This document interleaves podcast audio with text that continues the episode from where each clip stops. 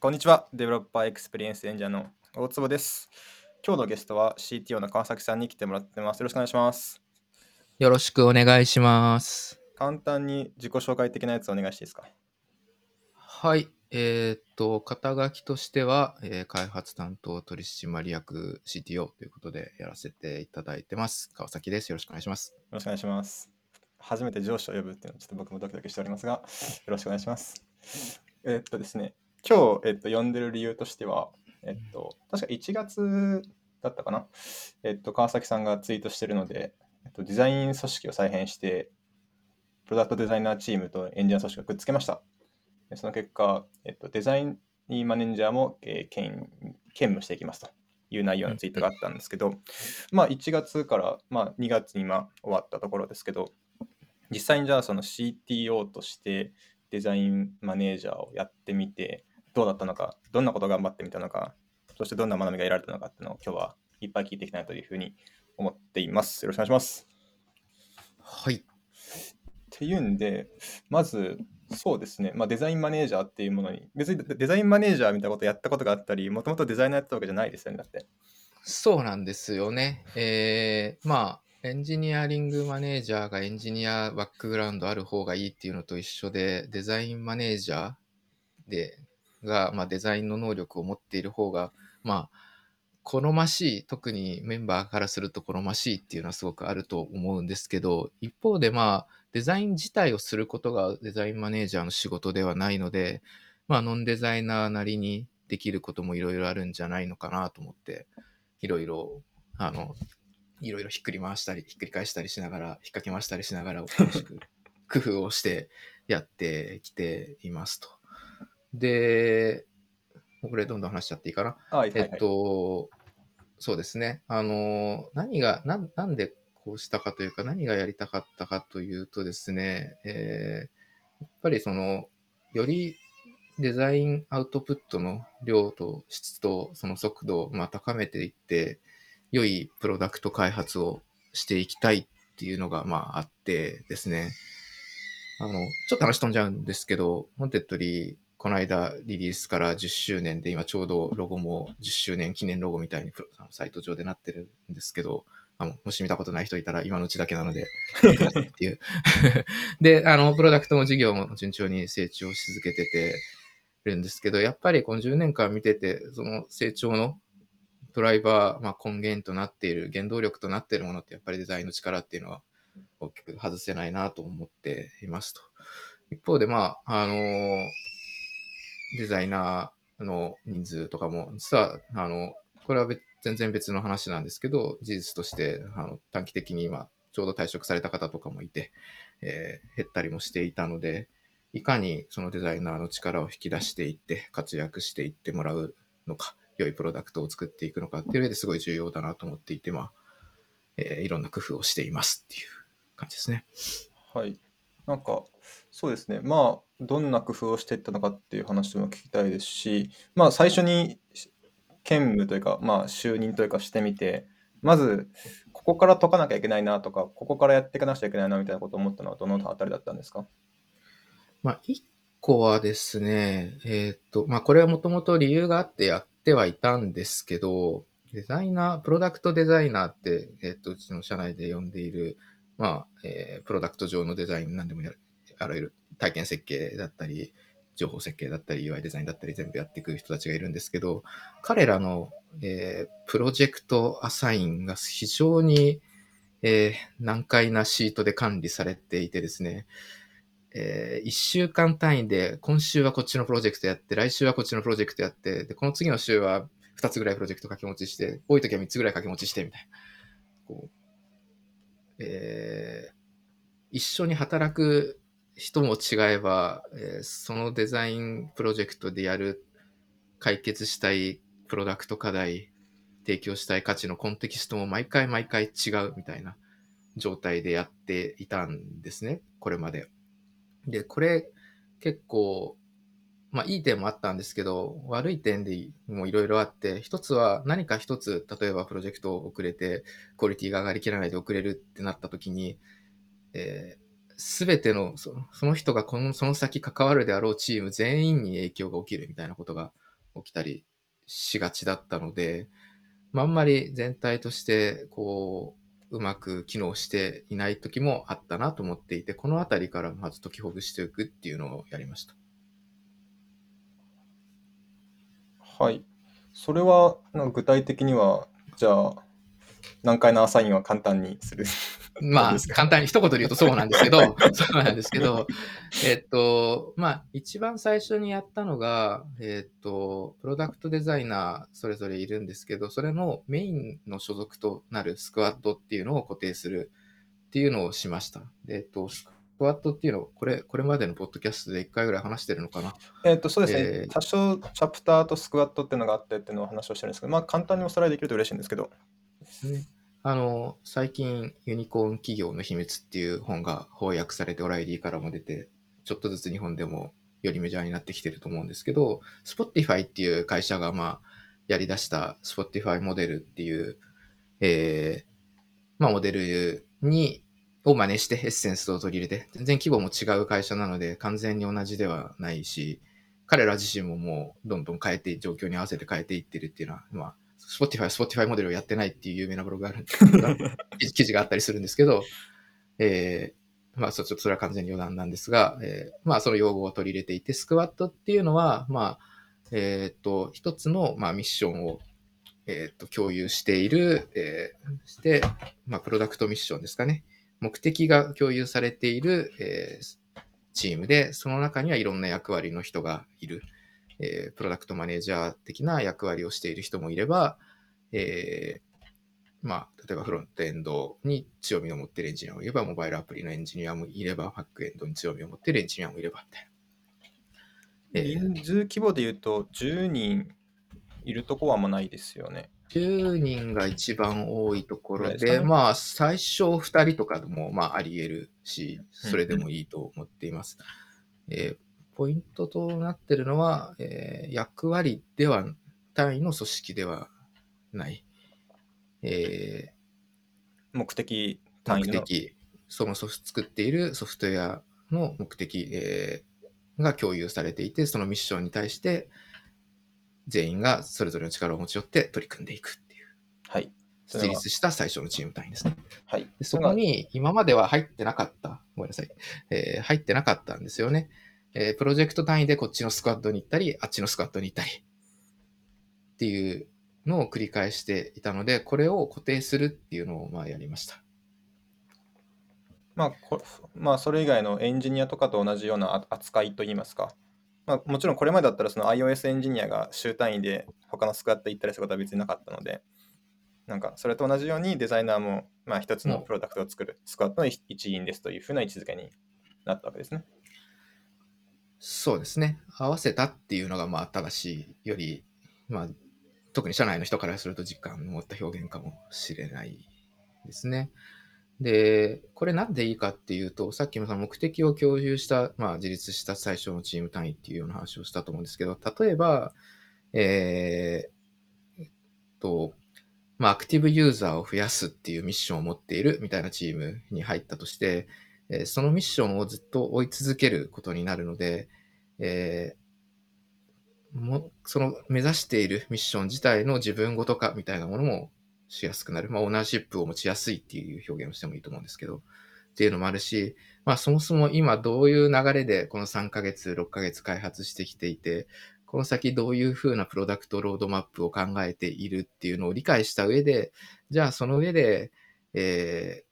どういう価値仮説の検証をしましょうだったり、どういうプロダクト課題の解決をデザインでしましょうみたいなふうに考えられるので、前提となる情報のインプットを毎回毎回しなくていい、あるいはしない状態でデザインしなくていい、しない状、それの情報がない状態でデザインをすると、やっぱりデザインのクオリティも上がらないんですよね。っていう、まあ、あのエンジニアリング用語で言ったら、コンテキストスイッチをのコストを減らすっていう一言で済ませられちゃうんですけど、これは当然デザイナーにとっても同じ問題はあって、これをまず一個やったっていう感じですかね。なるほど、なるほど。なんかそこだけ聞くと、なんか、まあ、コンテキストスイッチなかったらいいじゃんと思いつつ、なんか多分前のアサインの方法だと、例えば、その、まあ、多分デザインにしてもこういろんなそのエンジニアのフロントエンド、バックエンドとか、もしくはその中のさらにこう設計力だったり実装力だったりいろんなそのデザイナーのスキルってあると思っててなんか多分もともとのやつだと今回のこの課題にはこの人が一番が得意だからみたいなそういうその最適なアサインっていうのができてたんじゃないかと思うんですけど例えばそういうのってのがしやすしにくくなったりはしないんですか？えっと、すごいいい指摘で、あの、えーそうなんですよね。エンジあのエンジニア以外の人から見るとエンジニア全部一緒に見えるみたい確かに確かに確かに。な。フロントエンドとかバックエンドとかわかんない、モバイルアプリとか、フロントエンドの中にもいろいろ、その、よりインタラクションが得意とか、なんかこう、あるじゃないですか。設計がはいはいはい得意とななんかその違いって全然わからない。自分の専門分野から離れれば離れるほどあるんですよね。で、同じで、えっと、デザイナー、まあ、プロダクトデザイナーって一口で言ったって、その、よく表層のデザイン、あの、UX5 段こそモデルで表層とか言ったりするんですけど、まあ、ビジュアルデザインが得意だったり、えー情報設計が得意だったり、インタラクションデザインが得意だったり、えーユーザーリサーチが得意だったり、コピーライティングが得意だったりとか、本当にいろんな多種多様なスキルがあるんですよ。で、全員が全部できるわっていう状態だと全然ないですと。で、今までなんでこう難解なやり方をしてたかというと、えーある課題がある、デザインプロジェクトで解決したい課題があったときに、それをやるのに最適な人をアサインするっていうやり方をしてたんですね。で、えーその能力をも最も持っている人をできる限りアサインするようにするっていうやり方をしてたんですけど、えっと、今回、えーなので、固定にしたので、逆に言うとそこは失われてしまった。えー新しい、ちょっと新しめの体験設計をしなきゃいけないけれども、ビジュアルデザインに強みを持っている人がそこに取り組むであったり、その逆もあるかもしれない。えービジュアルデザインの能力が必要なんだけれども、えーそこはあんまりまだ熟達していないが、え体験設計にすごい強みを持ってる人がそこに挑戦するみたいなことは、え発生して、実際に発生していますと。で、これ自身は、うん、そうですね。短期的にはやっぱりちょっと苦手なことに挑戦する、苦手な能力を発揮することに挑戦するので、まあ質だったり、え速度だったりがまあ下がるかもしれないんですけど、これをあんまり避け続けるっていうのことの、まあ、デメリットもあるんじゃないかなと思っていて、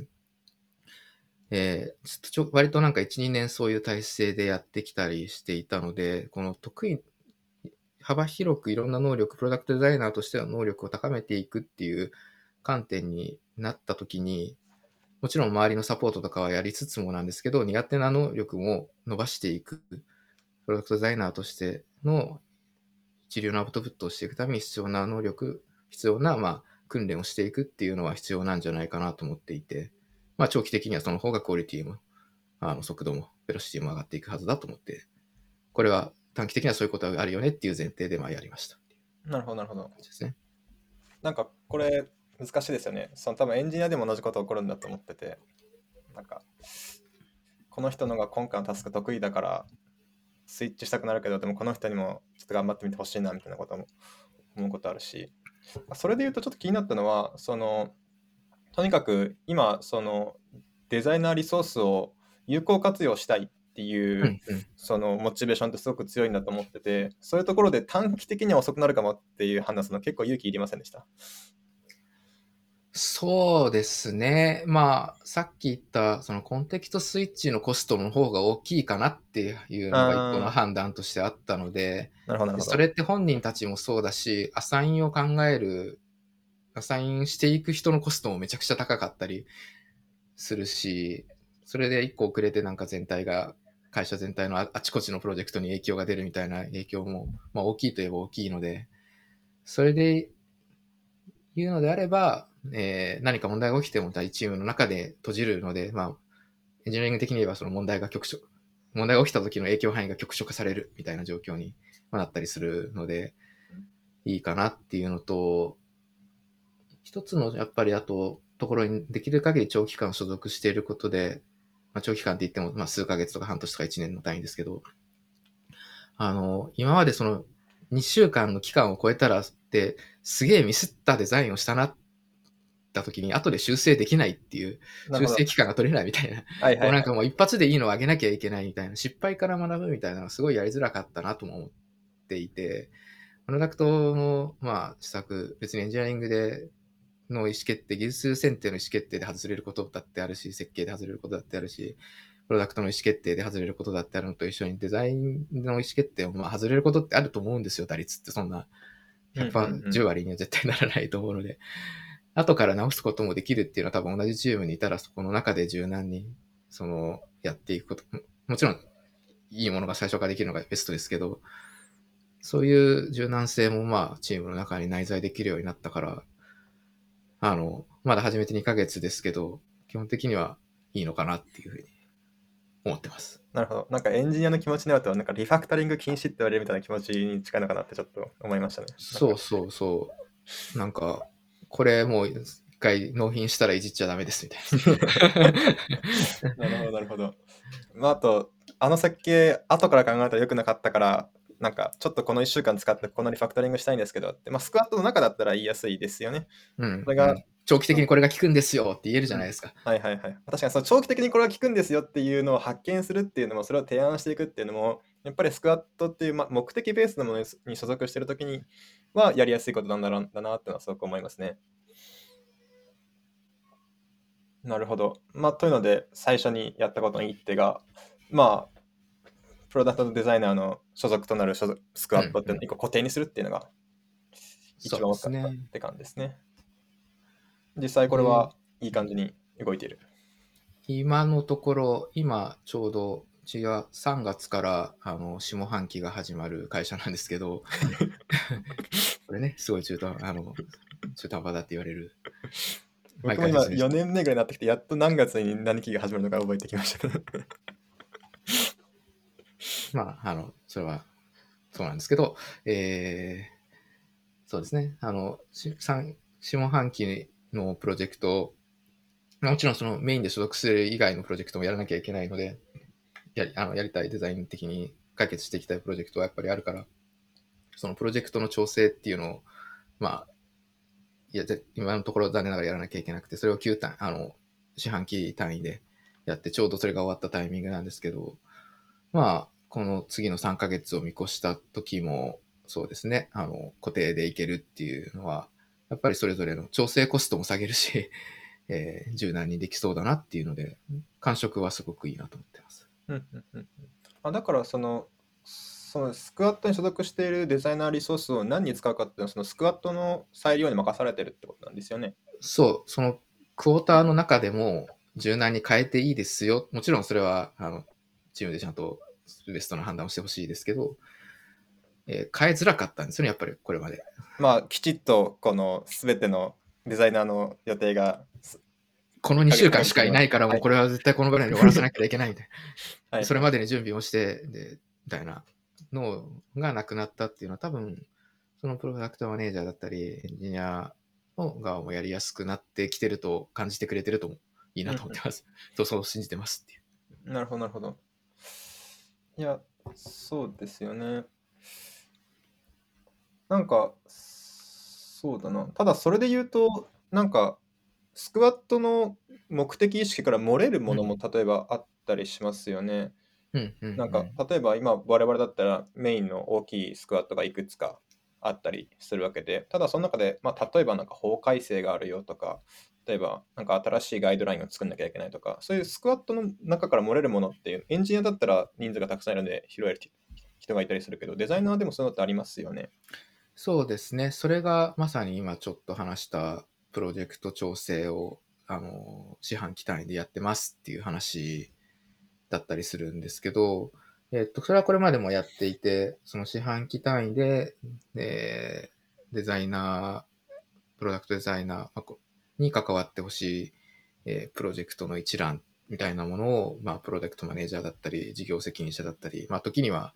えーリーガルの担当者の人からこうリストアップ全もう会社全体から集めてリストにして、えーヒアリングして調整していくっていうのをそうやってたんですね。で、それは今回もやったんですけど、大きく変えたことがあって、えーっと、今回項目をすごい細分化してフォーマットを作ったんですね。今までってなんだろう、どういう案件で、なんか何やりたいかぐらいをざくっとこう2項目、タイトルと詳細だけみたいな。あとまあ、いつまでにやりたいかがあれば、それだけ書いてもらうみたいな感じだったんですけど、えー、結構細かく書いてもらう方向に、えー進めようと今して、実際ちょっと一回やってみて、まだ改善したするする必要があるなとかちょっと思ってるんですけど、例えば、えーデザイナー、プロダクトデザイナー、どの段階から関わってほしいかっていう希望だったり、えーそもそも、えープロダクトデザイン、デザインの力で解決したい課題が何で、どういうユーザー体験が提供したくて、えーで、指標がもしあるのであれば、どういう指標を上げたいのか、みたいな、その、プロダクトデザイナーがデザインをやる時点で必要としている情報を、えー事前にできる限り言語化してもらうっていうようなフォーマットに、えー変えてみました。えっとまあもともとデザイナーに何かお願いしたいタスクがあるときに書くシートはあったんですけどその項目が増えてるってことですよね。項目が増えました。細分化して、かつ、えーそれはそのどういう項目を追加したかというと、デザイナーが実際に必要となる、プロダクトデザイナーがその競技のデザイン、まあ、講義のデザインでもいいんですけど、デザインをするときに必要となる情報を分けた方がちゃんと書けると思ったんですね。うち、あの、エンジニアが書く GitHub の一周だったり、プルリクエストのテンプレートで、ホワイト、ワットに分けて、なんでやるのかっていうのをすごい重要視してる、書かせる、書くっていうのを習慣づけてると思うんですけど、同じで、このデザイナーがやるときに、なんか必要な情報ってやっぱりあるんですよね。こう、ボタンを追加してほしいって言われても、いや、あの、いや別にできるけど、それが本当にその解決したい課題を解決してるのかわからないし、えー体験としてベストかどうかわからないし、もっと言ったらそれが今上げたい指標を上げることにもつながるかどうかもわからないので、その How を指示しないでほしい、ここを赤くしてほしいって言わないでほしいみたいなさ。ああ、それめっちゃ分かりやすいですね。な なんで赤赤なの？みたいな。うん、その、うそれなんでやりたいんですか？っていうのを毎回聞かな、聞いて、聞いて、まあ、じっくりヒアリングしてったら掘り下げていけるんですけど、まあ、それを、まあ、もう少しわかりやすく、どういう、ここは何を解決したいプロジェクトなのかとか、何を上げたいプロジェクトなのかとか、どういう体験のページなの、あの画面、機能、えーまあ、プロジェクトなのかみたいなのを、事前にわかる限り今入れてほしい、書いてほしいっていうのを、今回すごい、フォーマットを整理してやってみました。で、まだまだ、その、初めてやってみたので、えー、プロダクトマネージャーの役割をやってる人たちはすごい上手いし、そうでない人、そうでないプロジェクトオーナーだなっていう人は、まあそこがまだまだそんなうまく書けなかったりしたんですけど、結構これは毎回やり続けて良くしていきたいなって思っていてですね、その、講義のデザインって呼ばれるものが世の中にあったり、まあ、うちの会社の中でも定義してたりするんですけど、講義のデザイン、えー体験設計であったり、えーまあ、どういうジャーニー、カスタマージャーニーでどういう理想のジャーニーがあってとか、えーどういうインタラクションでみたいなものとかっていうのは、必ずしもプロダクトデザイナーじゃないとできないものではないと思っていて、それは組織の全員じゃなくていいんだけど、いろんな人ができて組織全体でできるようにしていきたい。講義のデザインを組織全体でできるようにしていきたいっていうのは結構思想として、えー今持っていて、デザイナーももちろんできるべきだし、できやっていくんだけど、えーデザイナーだけのものではないし、デザイナーだけが持っていて、いいプロダクト、いい事業にはならないとも思っているんですよね。うんうんうんまあなのでデザインうんあ、すみません。ちょ講義のデザインでちょっと僕はかなんだっけって思って川崎さんの資料を今漁ってたんですけど、講義のデザインがどこまで講義かってちょっと僕パッと分かんなくなってしまったので、講義のデザインって何っていうのをちょっとちょっとおさらいしたいんですけど。非常に言語化が難しいんですけど、うん、でも、どういうプロダクト、あどういう、えープロダクト課題を解決して、どう今どういう、えーちょっとこれはもしかしたら専門家の人たちにから言われるとちげえって言われるかもしれないんですけど、まあ、どういう現状のカスタマージャーニーがあって、理想のカスタマージャーニーがあって、が何で、どういうコンセプトで、えーどういう体験を提供したいかみたいなところは、えーできていってほしい。えー正しく知りたい人はですね、あの、これ多分ショーノートがあると思うので、はい、あります。あの、金子剛さんっていう方、あの、ユーザー中心組織論っていう本を、あの、ちょっと前に書かれた方なんですけど、が書いた、あの、ブログの記事があるので、きっとそれはショーノートに貼られると思うので、そこを読んでほしいんですけど、まあ、ユーザー体験、製品、サービス全体みたいな定義で押してたりとかしておりますっていう感じですね。まあ、対対義語というか、まあ、競技のデザインってじゃあ何を指すかっていうと、まあ、どんなビジュアルになるかっていう。よりまあ表層骨格みたいなところに近い、いわゆる UI デザインであったり、ビジュアルデザインであったりみたいな。まあ、一番最初に、まあ、デザインって聞いたときにそこだけを想像する人がいるかもしれないと思うあの部分のことですよね。うーん、そこよりは実は多分ちょっと広くてあ、もっと広い。多分世の中の人が、世の中の大多数の人が思っているデザインってちょっと綺麗にするみたいな、なんかその見た目を綺麗にするみたいなことだと思ってると思うので、それよりはもう少し広いというふうに自分は捉えてるんですけど、まあ近いといえば近いかもしれないですね。はいはいはい。で、これちょっと難しいのが、その組織全体でできるようにしていきたいって言ってる一方で、じゃあそこをデザイナーが一切やりませんっていう話でもやっぱりなくってですね、あの、ちょっと綺麗にしてくださいみたいなそのオーダーがやっぱりデザイナー一番ムカつくわけですよ。エンジニアに言ったらわかんない。なんだろうね。え、なんかなん、だろう。なんかムカつくオーダーやっぱりありますよね。こう、その世間で見聞きする。まあ、なんか、まあ、よくあるのは、ちょっとボタン1個追加だけだから簡単でしょみたいなやつですかね。ああ、はいはい、はい。それはステート管理ががめっちゃ大変になるんだが、みたいなのがあったりすると思う。まあまあ、なんかそう、そういうやつですよね。うんうんこれちょっとこうするだけだから簡単でしょうね。うん。ムカつくじゃないですか。はいはいソフトウェアエンジニアとして。そう。いや、もっといろいろその長期的なこととか、周りの整合性とか、こう影響範囲の話とかこう考えなきゃいけないです。うんうんうんうん。ね、あるので。だから、あの、ちょっと綺麗にする人をやりたいわけじゃないし、それは別に、なんだろう、デザインの価値ではないので、難しいんですよね。やっぱり、できれば、あの、さっきそのプロジェクトの調整シートでどの段階から関わるかを、まあ、選んでもらうようにしたんですけど、したっていう話をちょっとしたかなと思うんですけど、まあ、理想であれば、どう、その、どういう、えー課題があるのかの、まあ、発散する領域、課題を見つける領域、どういう価値を提供するのか決めていくっていう、そういう領域、段階から、まあ、なんか上流下流って言い方あんまり好きじゃないんですけど、上流みたいなところから関わった方が、いいデザインアウトプットには絶対になります。それはもう間違いないです。し、そこからやりたい。できるならば、そこからやりたいっていうのは、あの、これは多分エンジニアも、ハウを教えるより、ハウよりもどういう問題があるか教えてほしい、どういう問題を解くべきかからか一緒に考えたいって思ってると思うので、同じなんですよね、デザイナーも。なんですけど、えー全部に対してそれをやっていると、やっぱりデザインアウトプットの量が、まあ、やっぱり減ってしまう。時間がかかる。と思っていて、だとすると、うん、まあ、組織全体でその講義のデザイン、簡単なもの、簡単っていう言い方が正しいのかな。わかんないですけど、えー組織全体にそのデザイン思考みたいなものがもっと根付いていって、そのユーザー中心に考えられるようになっていくと、デザイナーじゃなくてもやれる領域をやれる人が増えていくことによって、会社全体、組織全体で見た時のそのデザインアウトプットの量と質っていうのはより高めることができる。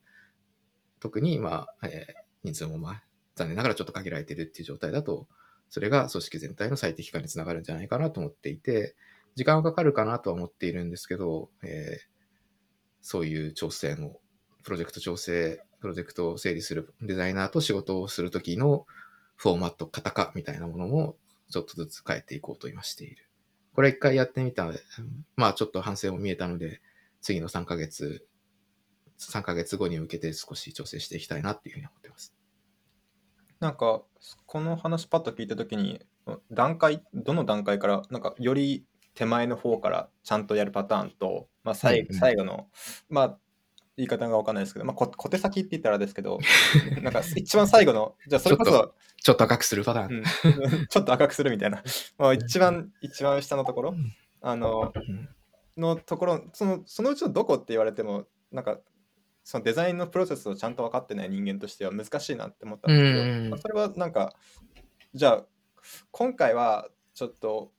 その元ちょっとした修正なので、なんか全体からわーっと考えていくのコスパが合わないので、まあ、多分ここからデザインお願いしたらいいんだろうな、みたいな。多分この画面にこのボタンをつけるとか多分間違いないと思うので、そこからお願いしたんだよな、みたいな。みたいなことってどう伝え伝えていけばいいんですかね？うーん。まあ、最終的には、やっぱり解決したい課題を見て、こっちが、こっちがって言ってるのごめんなさい。僕今、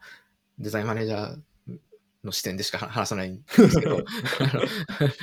お前誰だみたいに最近ちょっとなってるんですけど、えっと、デザイナーがこの課題だったらもうちょっと手前から、この辺からやった方がいいよねとか判断できると思っていて、えー、希望を書いてもらうっていうように今回しましたと。え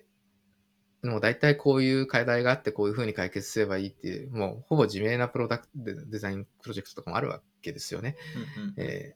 ー、なので、まあ、希望を書いてもらいますと。で、希望を書くときに、まあ何にもないと選べないと思ったので、いろんなそのデザインのプロセスのフレームワークって、UX デザインのフレームワークってなんかいっぱい世の中に探すともうなんか、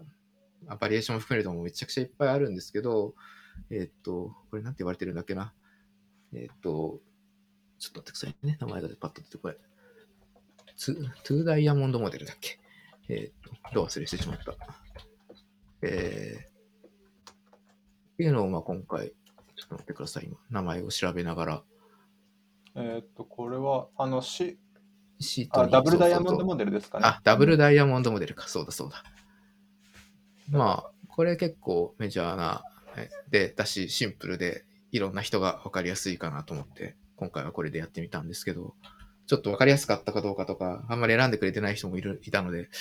あの、聞いて、次回に反映させたいと思ってるんですけど、うんうんまあ、ざっくり言うと、まあ、デザインを4段階に分けてみるっていう感じのモデル化ですかね、これは。そうですね。課題を洗い出し、発散させて、で、問題を発見して、課題を絞り込んでいく、どれだ、収束させていくフェーズ。それから、その課題に対して、えー、どういう解決策があるかっていうのを洗い出して発散させていって、えー、どの解決策でいくか収束させていくっていう。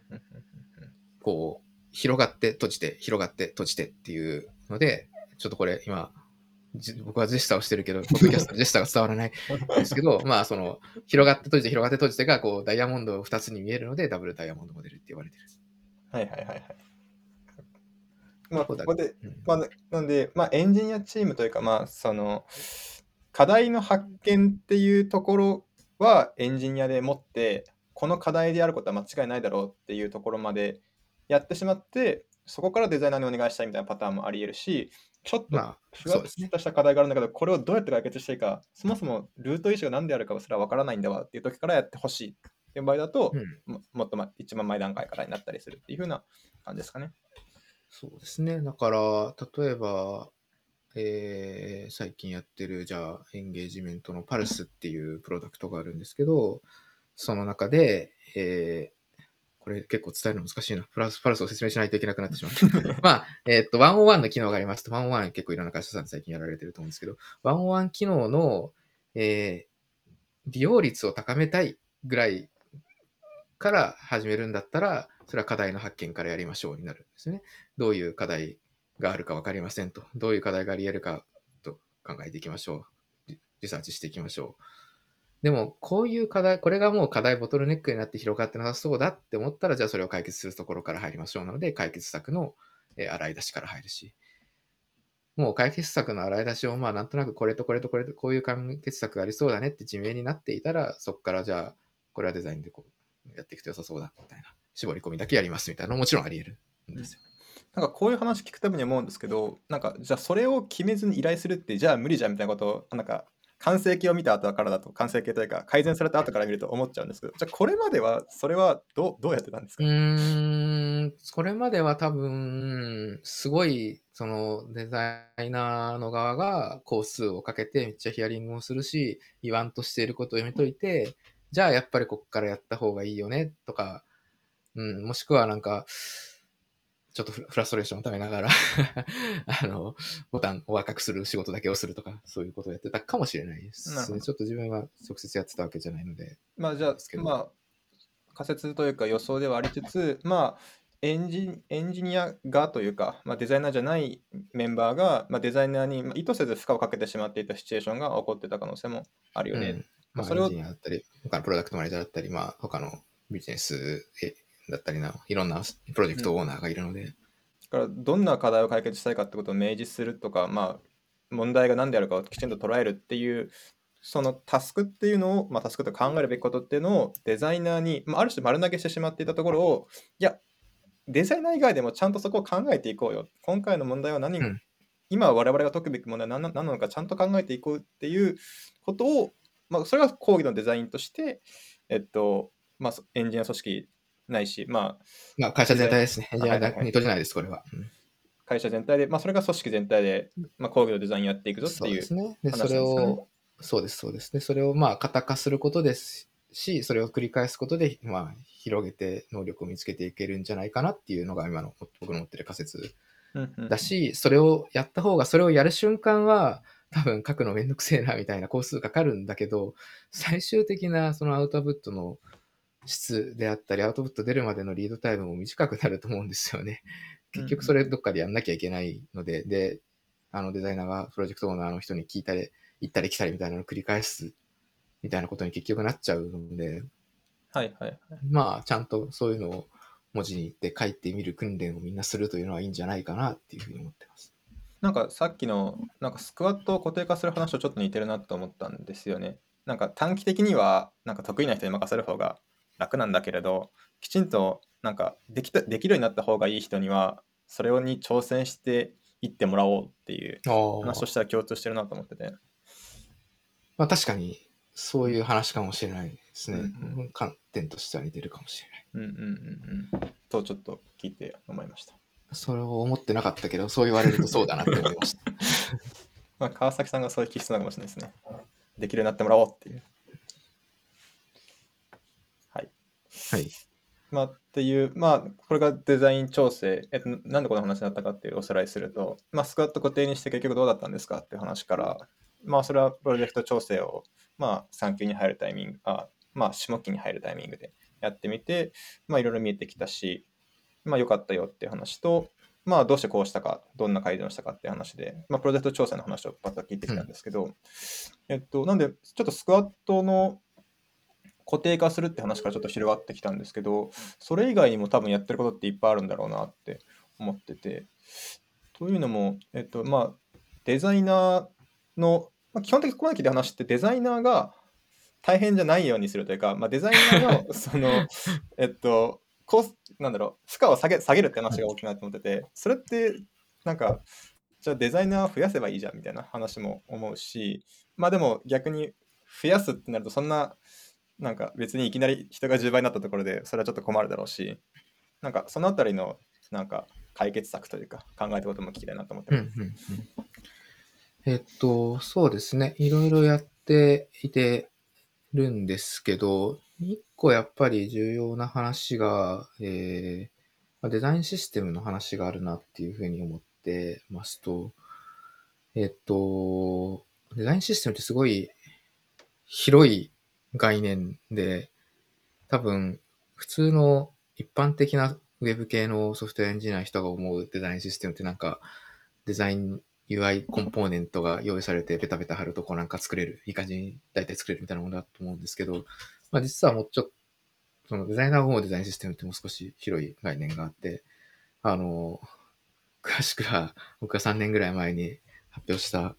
スライドがあるので、デザインシステムが加速させるプロダクト開発っていうスライドとか、あとうちの会社のいろんなメンバーもデザインシステムについて書いてくれてるので、そういうの参照してほしいんですけど、えー、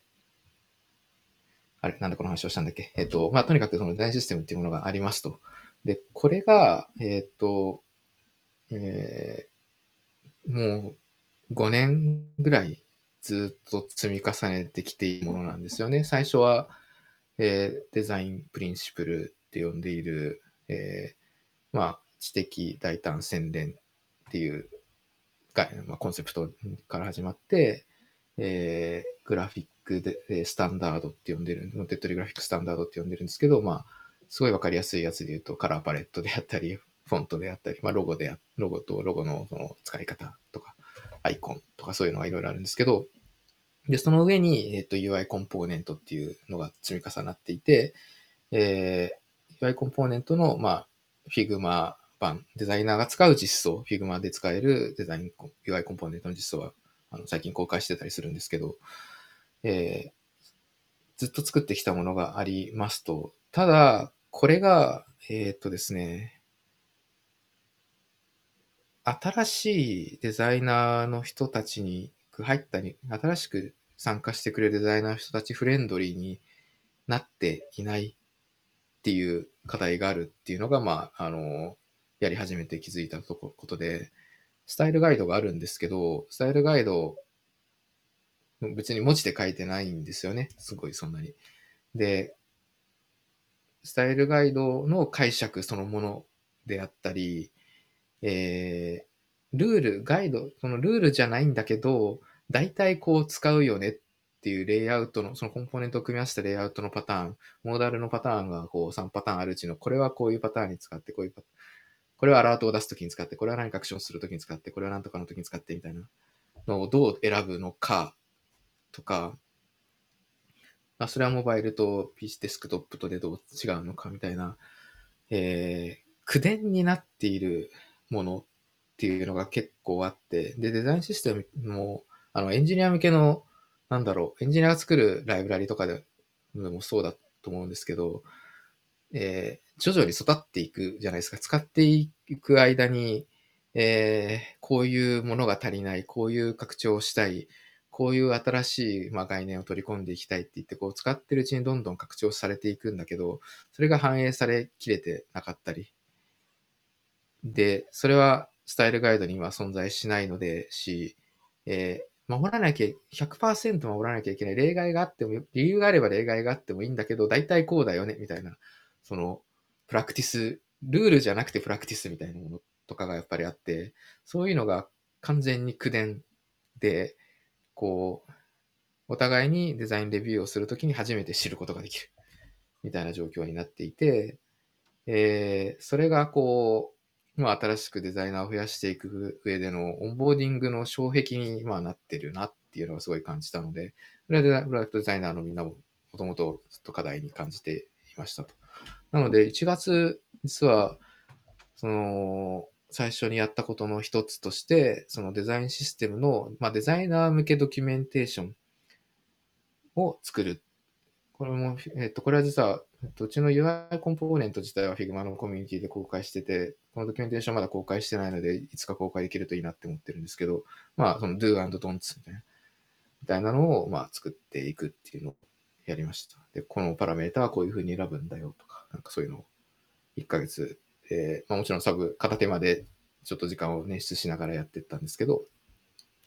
作って、まあ、これをやることで、えー新しく入ってくださるデザイナーの方にも、まあ、そのオンボーディングしやすくなるし、実際、あの、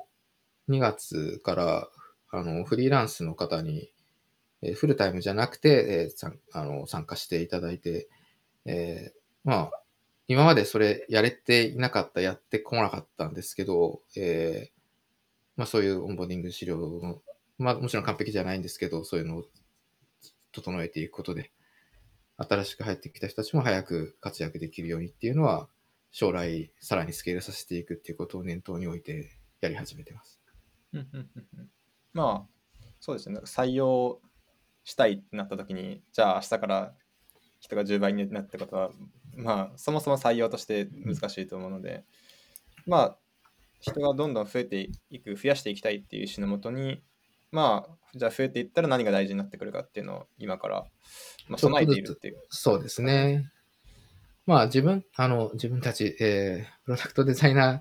間でもこう言語化されてなかったものが、そのドキュメントを作る過程で、ドキュメントって言っても絵なんですけど、そのフィグ本当の Figma で作ってるので、文字のある、でこういうパターン、えっとね、マテリアル UI のサイトを見に行った人とかだったらわかるかもしれない。あとはメジャーな、海外のメジャーなデザインシステム、Spotify の Polaris とかそういうの見たことある人は、あの、わかると思うんですけど、Do and Don'ts みたいな、こうこういう使い方、このコンポーネントはこういう使い方はしないです、みたいな。で、こういう使い方がいいです。こういう時はこういうのがいいです、みたいな、こう、絵と文字でこう説明されてるみたいなのがあるんですけど、まあ、それを、別に Figma じゃなくても別に何でも、どんな作り方でもいいんですけど、僕らは Figma で作ったって。なんか、なんでなかったのって思っ一瞬思っちゃったんですけど、まあ、でもエエンジニアでもなんかこういう実装はダメだよみたいなこう自分が経験値で持ってるものを全部書き出せって言われたら、いやちゃんとまとめるの大変だよなって。そうです思いますよね。なんかだから別に網羅的ではないんですよ。えー思いついてよくある最初の方に引っかかりそうなやつをまずまとめてってるっていう感じで、まだここから追加していきたいものとかもそのバックログにいっぱい用意してあるんですけど、えーまあ原則としてそもそもデザインシステムを育て続けるものなんですよね。5年間ずっと僕らもやってきて、その積み重ねてきてますけど、だから、あの、エンジニア向けのデザインシステムの React での実装だったり、SwiftUI での実装だったりも全部一緒なんですけど、あの、一回作って完成じゃなくって、あるプロダ,、まあ、プロダクト開発してる中で、こういう表現必要で、これは今までやったことなくって、で、作ったものを、一箇所で作ったものを、えーライブラリの方に還元させていく、デザインシステムの方に還元させていくっていうプロセスを経たりもするので、成長し続けるし、ドキュメンテーションもまあ広がっていくし、そういうプラクティスみたいなのもどんどん進化していく。マテリアル UI のページとかもめちゃくちゃアップデート多いですからね。うんあの、すごいウォッチしてる人は、なんか、あれめっちゃウォッチして、自分はそこまで実は見れてないんですけど、追いかけられてないんですけど、あの、どんどんどんどん変わっていってるものなので、まあ、そういう、なんだろう、一回作って終わりじゃない、デザインシステム自体も、まあ、プロダクトの、うちのデザインチームの、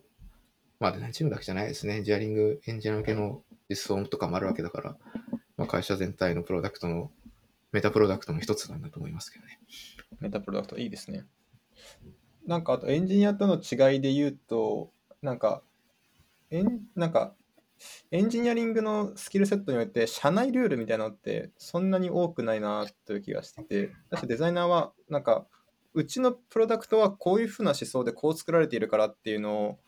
深く理解していくっていうフェーズが一個あった上にデザインシステムがあると思うので、なんか、いっぱいまとめたらいいじゃんではなかなか解決しない大変さがあるんだろうなってちょっと思いました。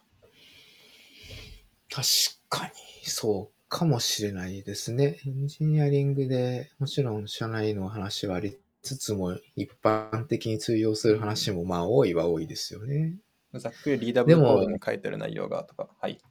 うん、でもそれは、リーダブルコードの内容はじゃあでもわかんない。ノンデザイナーズデザインブックにある 4, 4原則みたいなそういうレベルだと思うので。はいはいはい。うーん、どうですかね。意識してないけどあるんですかね。意識しないだけかもしれなくて、うちの会社だったら、じゃあ、えーなんだろうね、金融とか医療のソフトウェアプロダクトって、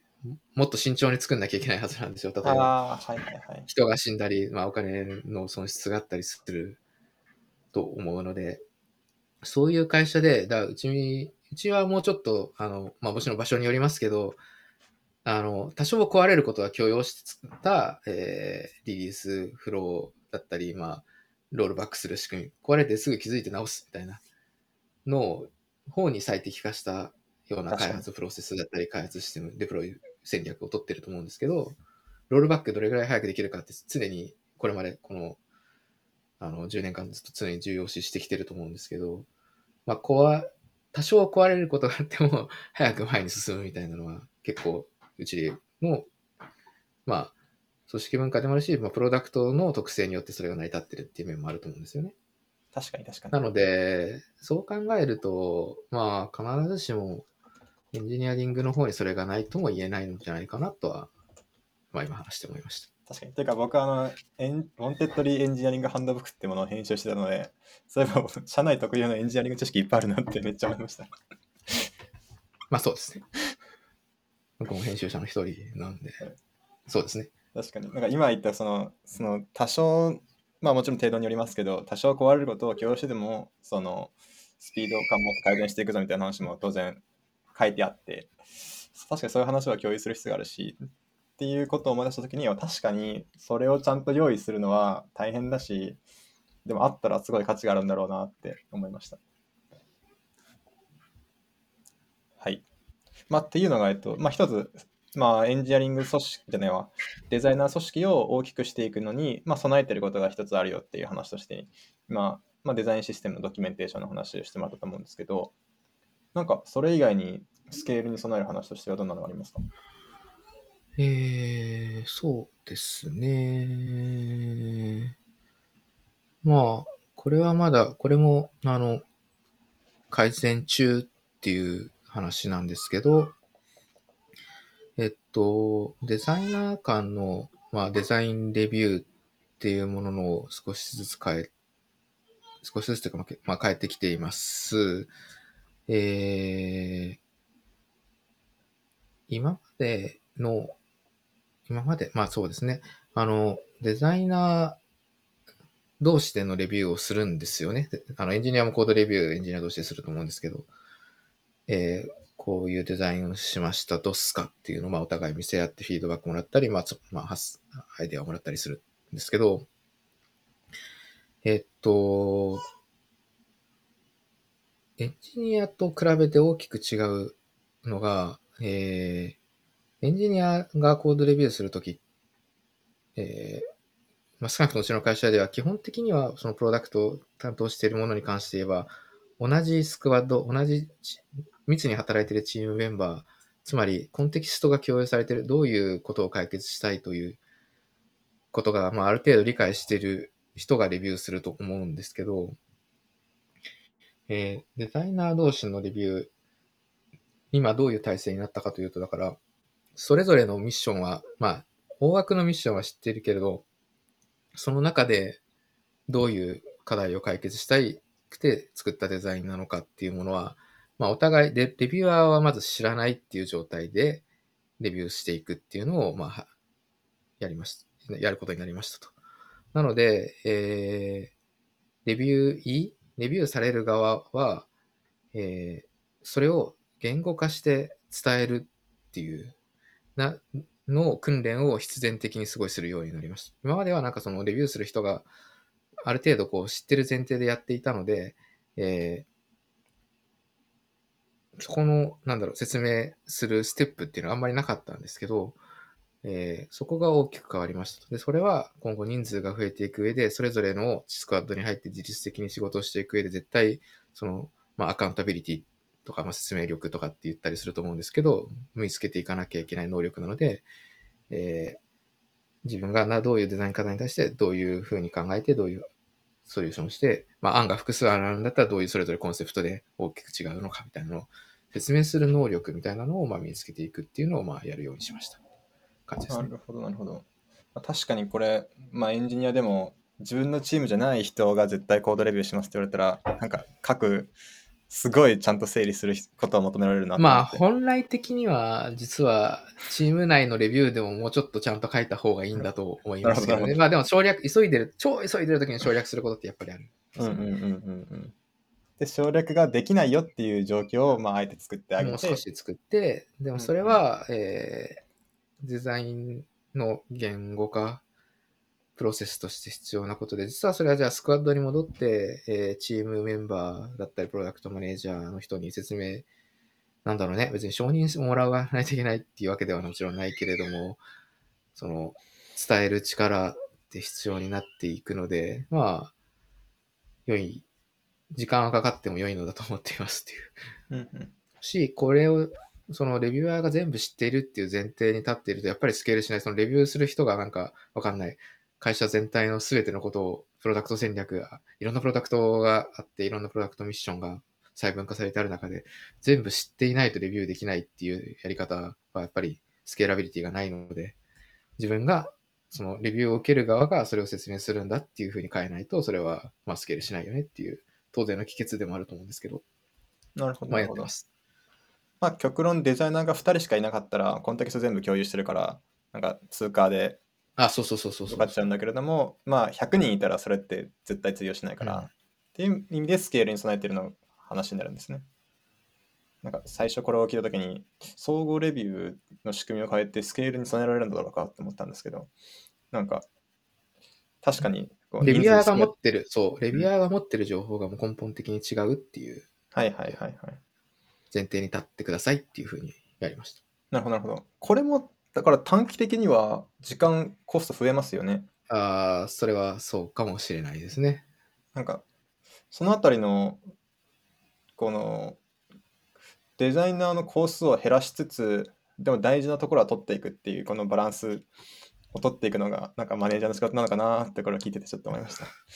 すごいマネージャーっぽい仕事をしてることになったので、はいいいんじゃないでしょうか。まあ、そうですね。外れる、あまあ、半年後とか1年後にどうなってるか、まあ、本当にもっと人数が増えていった時にどうなるかっていうので、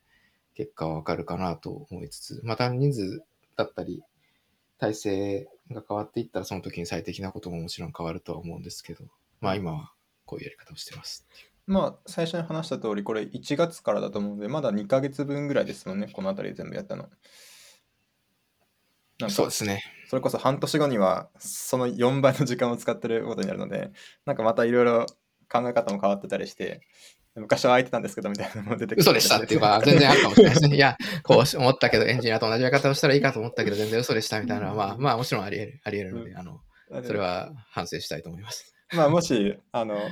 もし変わっていたら、あの、最新版はこっちですって、ショーノートに貼っておくので、あの未来から聞いてる人はそれを見るかもしれません。はい。まあ、どんどんいろんなものが変わっていくっていうのは前提でやっていくっていうのはやっぱ正しいと思うので、まあそこを最初になんか、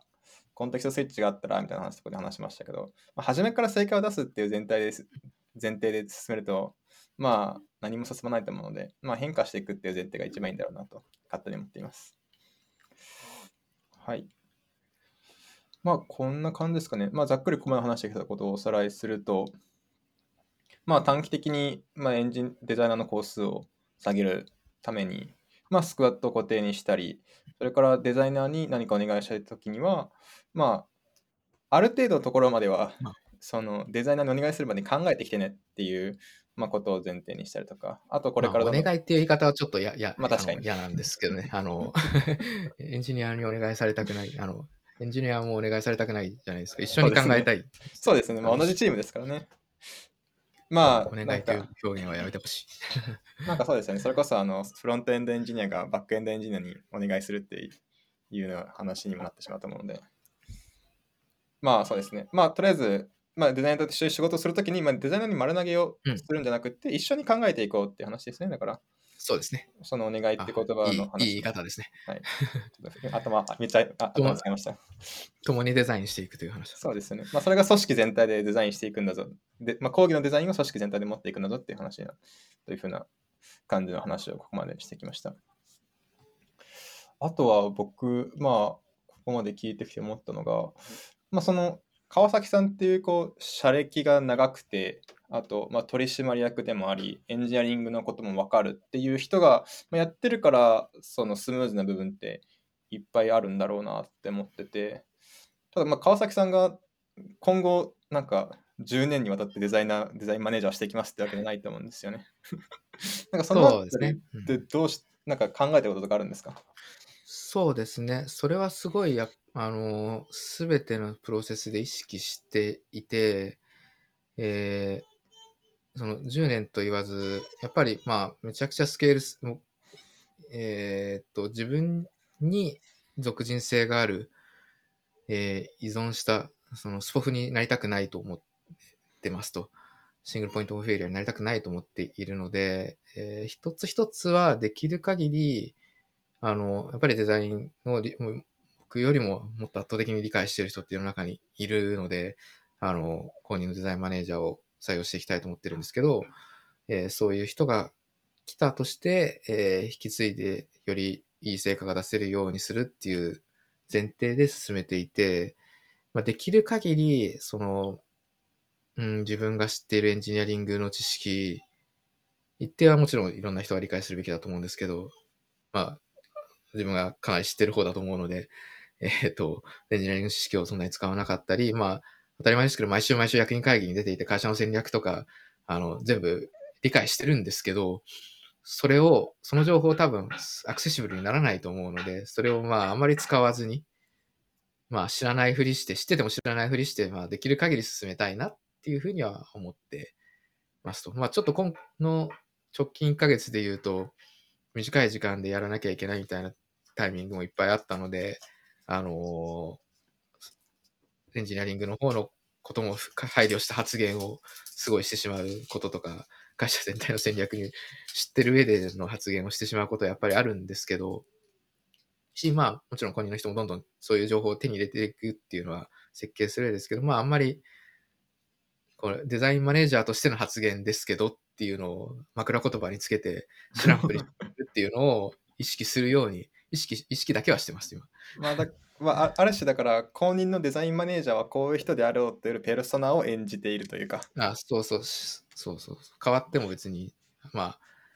もちろんね、同じ人じゃないと思うから、全然自分よりできることと自分が知らない、僕の方ができることっていうのは全部あると思うんですけど、まあ、そういうつもりでちょっとずつやってます。うまくいってるかどうかは、あの、僕と相対してる人たちに聞いてみ デザイン、デザインマネージャーとしての僕に、あの、相対してる人たちに聞いてみたいです。これかなり我慢がいりますよね。でもこれってが我慢というか、あこれ今あ俺がこの情報を提供したら一気に進むけど、そ俺がいなかったらこそれできる人いないから、あみたいなあ、うーん、なんか別にそうなんですよね。そうですね。なんか、選ばりたいわけでは決してないので、あの、難しいんですけど、